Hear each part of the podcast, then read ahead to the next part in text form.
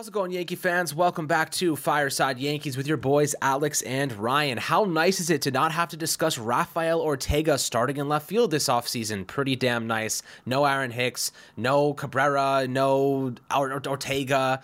We're here. We got Verdugo, we got Juan Soto. Our outfield is set and cemented in stone. And thank God, because the outfield last year, we did not know what was going on. We were very concerned, rightfully so. And we ended up rolling with Hicks, who was awful, goes to the Orioles, and then it all fell apart from there. Judge misses time, Bader misses time. We end up moving Bader, releasing Hicks. It's like, you know, just uh, game of musical chairs in the outfield last year. This year we got it locked down with very durable talent, knock on wood. So a couple interesting storylines we wanted to discuss. The pitching, um, obviously some of these younger options. You know, I wrote about Anthony Volpe this morning where he's kind of going with his game and where he needs to improve. So we'll start out discussing some of these younger players. We've discussed Spencer Jones. You know, We've discussed Jasson Dominguez's rehab in yesterday's episode. But I want to start with Ben Rice because Ben Rice has a chance here to really cement himself as that prospect who could take over at first base long term for Anthony Rizzo. I don't see why the Yankees would keep him at catcher right now. We have Agustin Ramirez, we have Carlos Narvaez, we have Austin Wells, Jose Trevino, uh, Ben Rortvedt. We have no reason for Ben Rice to stay at catcher aside from maybe they think he can become a long term option, which I don't think they do at the at the current juncture. What I do think is that he could be a long term first baseman, slugging cat, a slugging guy, lefty. He could be a perfect player for this team offensively. Um, so no, what are your thoughts on Ben Rice going into spring training? What are you expecting to see from him? What do you want to see from him to make sure that he kind of puts his name on the radar as a potential supplement? For Anthony Rizzo when his contract expires, or the Yankees have an option for the 2025 season at $20 million. Yeah, so um, you know, as you mentioned with Ben Rice, you know there is a lot of excitement around him. He was a non-roster invite, one of uh, five really exciting non-roster invites we talked about in the BB Bombers podcast. So make sure you guys check that out. But um, when it pertains to Ben Rice, he is such an interesting prospect because he's kind of like in a sense, he goes against all conventional scouting. And, like, you know, he is an older guy who was drafted, uh, you know, out of an Ivy League school. You rarely see Ivy League guys get drafted in the first place. Um, and he was drafted in a year where he didn't play college baseball because the Ivy League schools canceled their baseball season. And there's, I think they canceled all the athletic seasons, if I'm not mistaken. So, um, you know, Alex is going to be a really exciting player to watch. Um, you know, we could see him this year. He is a really quality left handed bat. You know, the difference between a guy like him and Spencer Jones is Obviously, Spencer Jones is a better prospect. There's no question about that. But the guy who might have more immediate impact in 2024 is Ben Rice. Like that's that's the guy you look at and say, you know, look at all his projections, right? Like they all project him to be an above average hitter. Um, you know, his, his bat path, his contact rates, his advanced feel for the strike zone. He's kind of the pro- the prospect he is now is the prospect and the hitter he'll be for the rest of his career, right? In terms of like his skill sets, his weaknesses, his strengths, all that stuff. Now, I have a little bit of concerns about how he handles left-handed pitching. Perhaps that's something we see a little bit more in spring training, gets more looks against lefties, gets to play against them, gets to, you know, get an extended look and get comfortable in those matchups, but He'll get uh, a time to work at first base, work alongside the major league infielders Volpe, Gleyber, LeMahieu, Peraza, uh, Cabrera, guys of that nature. Maybe he gets some reps behind the plate. There's nothing that's publicly come out to suggest that, well, we believe, and, and let's be real here, he will end up a first baseman. He will not become a full time catcher at the major league level.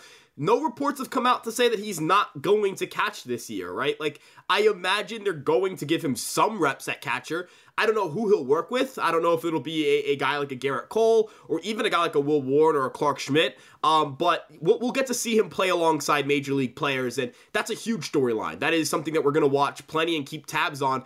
And who knows? A big spring training, you start out on AAA, and suddenly we're having conversations of, you know, it's April, it's May, somebody goes down, maybe that person's staying, it opens up the DH spot, and you're like, why not Ben Rice, right? Like, why not Ben Rice? And, you know, that's a situation you want to put yourself in if you're a prospect. Just get, put yourself on the map. Make it so that, make yourself indispensable. Make the team have to make a tough decision. Make the team think to themselves, we can't keep this guy down there. We need to win games, right? What made Jasson Dominguez, what made the Yankees, you know, have to call him up, even though I don't think they were planning on doing so this year, was they were like, how can we keep him in AAA? Like, the goal is to win games, right? Isn't that the goal of, of what we're trying to do? The goal is to have the best 26 players. I believe even Aaron Judge said it. I don't care how old you are. The goal is to have the best players on the field at all times. I think they were like, we can't just ignore that Jasson Dominguez is playing so well. Ben Rice, put yourself in that spot in spring training and in AAA, my man, because I promise you, this he, his swing is perfect for the Bronx. It's perfect for this lineup. Absolutely. So I'm excited to see what Ben Rice can contribute to this team. Um, I really, you know, I don't want to go too deep into this, but I was just thinking about Gleyber Torres, and I was thinking about how you know he seems to be really good buddies with Juan Soto. They're at the Caribbean Series, um, obviously one on Dominican Republic, one on Venezuela, um, and Gleyber Torres, you know, has kind of been like one of those key like good locker room vibe players for the last couple years. Last year, aside from Judge and Cashman said it himself, is was our best hitter. You know, he was our best offensive player. Um, now his contract is expected to be in the eighteen and a half million dollar range. I think Spotrac has him at like seven years, like with eighteen point five million per season. Um, this is kind of the situation the Yankees face where he's been in trade talks for years now. Do you extend him? They're not going to make any moves on him until after this upcoming season. Um, but do you expect to see the Yankees give a couple of these youngsters chances at second base? Oswald Peraza, are we going to see him play a lot more second base in spring training? Could that be a like a kind of like something to consider as a narrative to build? Do they think about Peraza as a potential supplement for a cheap supplement for Gleyber in the future? Caleb Durbin, a guy who had a 4.6% strikeout rate in Double A last year. Ridiculous numbers. He is five foot six, nothing. But man, the guy can hit, and he's a player with some really good upside. Twenty four years old, I believe, so he's ready to make that jump. Maybe twenty three. He's ready to make that jump to the bigs really soon, based on his age and his development. He'll probably be a Triple A player this year. Um, looking at Gleyber Torres, Ryan, how are you feeling right now in terms of probability he will be extended? Are the Yankees are going to start getting some of those younger pieces worked in that second base during spring training that could be kind of a projection into the future on what that position looks like? Yeah, so the big thing for me here is that Gleyber Torres, the Yankees haven't had conversations about an extension. I think that's important to point out here. I don't think the Yankees want to extend Gleyber Torres. I think they're going to wait. They'll see I'm not, I'm just, I'm not sure he's going to come back after next year. And I'm not this year. And I'm not saying that to say I don't want him back. I'm not saying that to say I don't think he's a really good second baseman.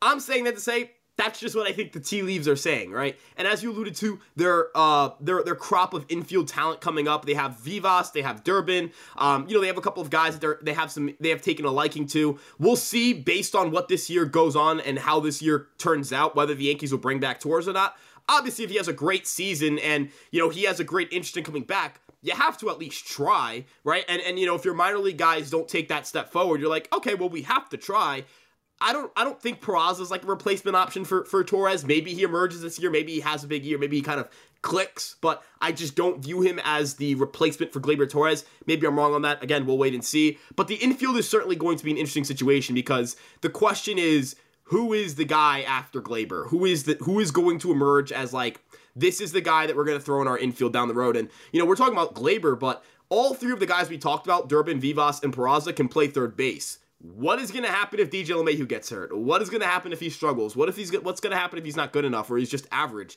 Can one of these prospects emerge and put themselves in a situation where it's like, hey, you can't ignore us. We need to be playing third base for this team. Again, that's what Dominguez did last year in center field. That's what Wells did to an extent at catcher. Um, that's what Pereira did to an extent in left field. I know he didn't play well at the major league level, but I'm just referring to their minor league performance. Um, we'll have to wait and see. But spring training will certainly give an opportunity for three guys who are you know, knocking on the door of the major leagues. I anticipate all three of these guys to be in AAA. Um, you know, we'll, we'll, see which one of them emerges as the most impressive one, and we'll see if that carries into spring training. I think Jasson Dominguez, what he did in spring training, opened a lot of eyes because once he figured it out in AA, which you know he went on a tear, it meant that I think the Yankees were like, hey, we just we know with this guy, right? Um, you know, Wells didn't get a chance to play in spring training. I think that kind of hurt his stock a little bit in terms of um, his ability to get to the major leagues faster. I think that's why they waited a little bit.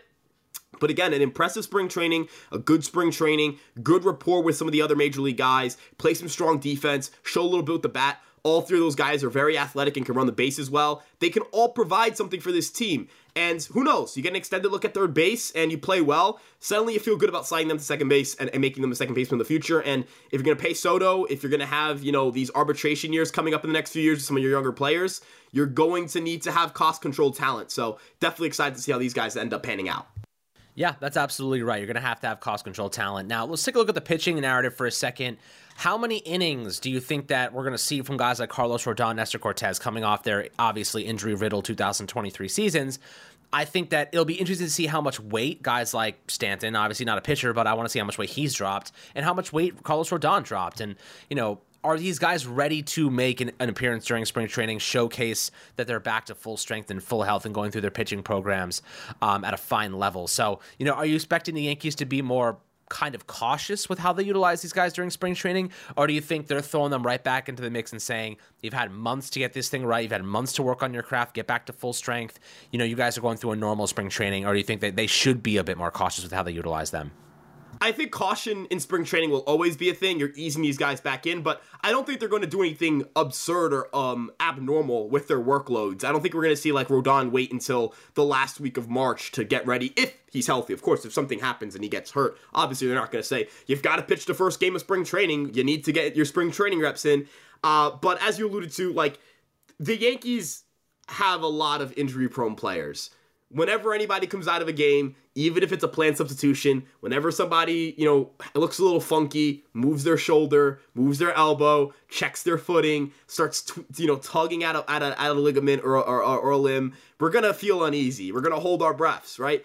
It's one of those teams. It's one of those stressful, you know, that's that's the stressful part of baseball that I don't miss, which is the Giancarlo Stanton has been removed from the game and you have no idea why. And you're sitting there on Twitter, refreshing, refreshing, refreshing, no idea what happened. Um, but they're gonna have to. I think they obviously like spring training again. You, you always take it easy. Um, but I just I I don't think they're gonna baby these guys because.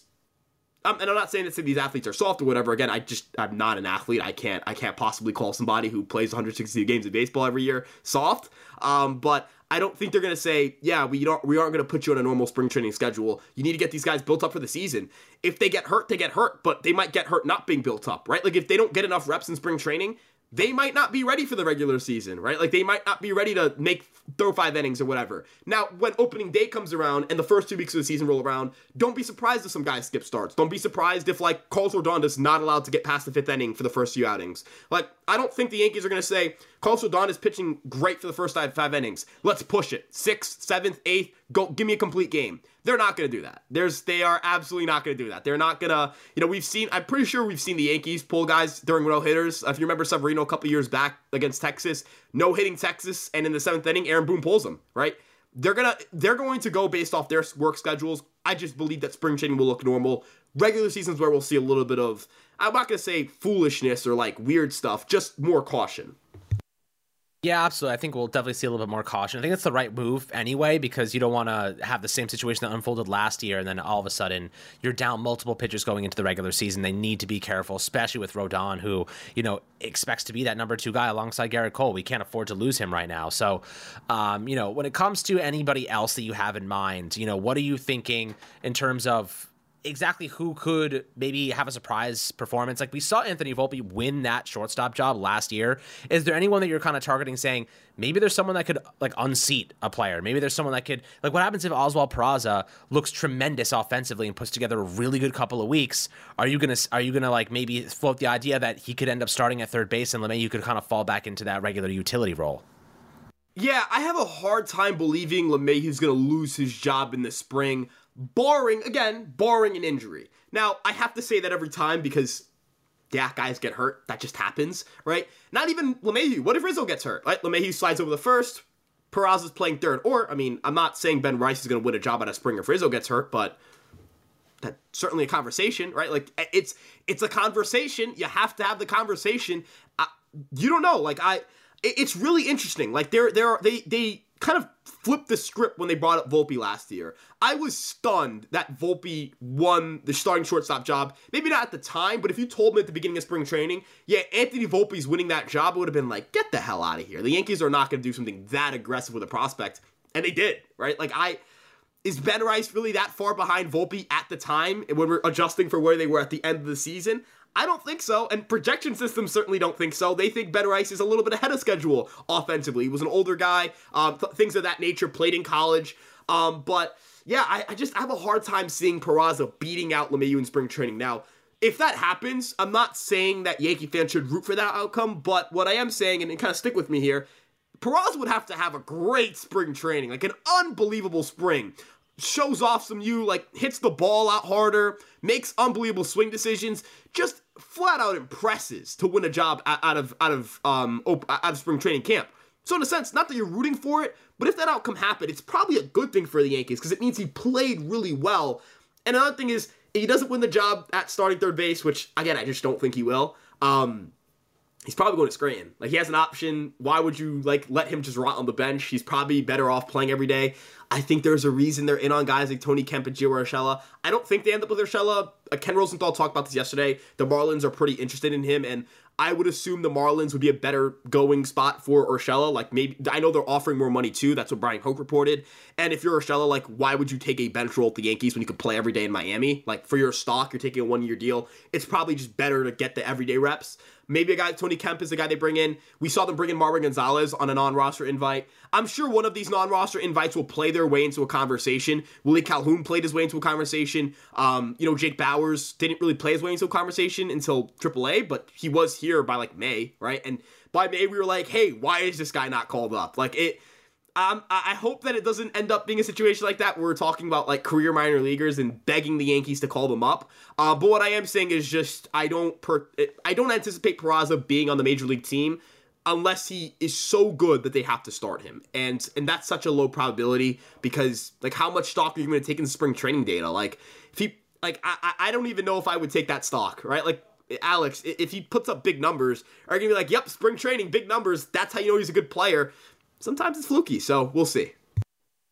Yeah, absolutely, man. I mean, there's going to be a lot of interesting things to uh, kind of watch during spring training. We got you guys covered as things start to ramp up. We've been seeing some videos, Anthony Volpe's footwork at shortstop, and you know we saw Stanton looks a lot thinner. So there are some things developing, and we're getting excited. We're getting there, my friends. Baseball season is just around the bend. We have a lot planned for you, and we're excited to give you all of the great content that we have been over the last couple months, plus a lot more. So if you guys have any of your own interesting uh, narratives that you're going to be following during spring training, make sure to drop them in the comment section below. Uh, any ideas that you have for us, you want us to discuss, happy to address in the coming episodes. Um, we're kind of in the dead of the off season now. We're right before spring training. There's not much to talk about, but we're still grinding through and finding fun things to discuss with you guys. So always happy to get you guys involved as always. Make sure to like and subscribe, and we'll catch you guys on the next Fireside Yankees episode.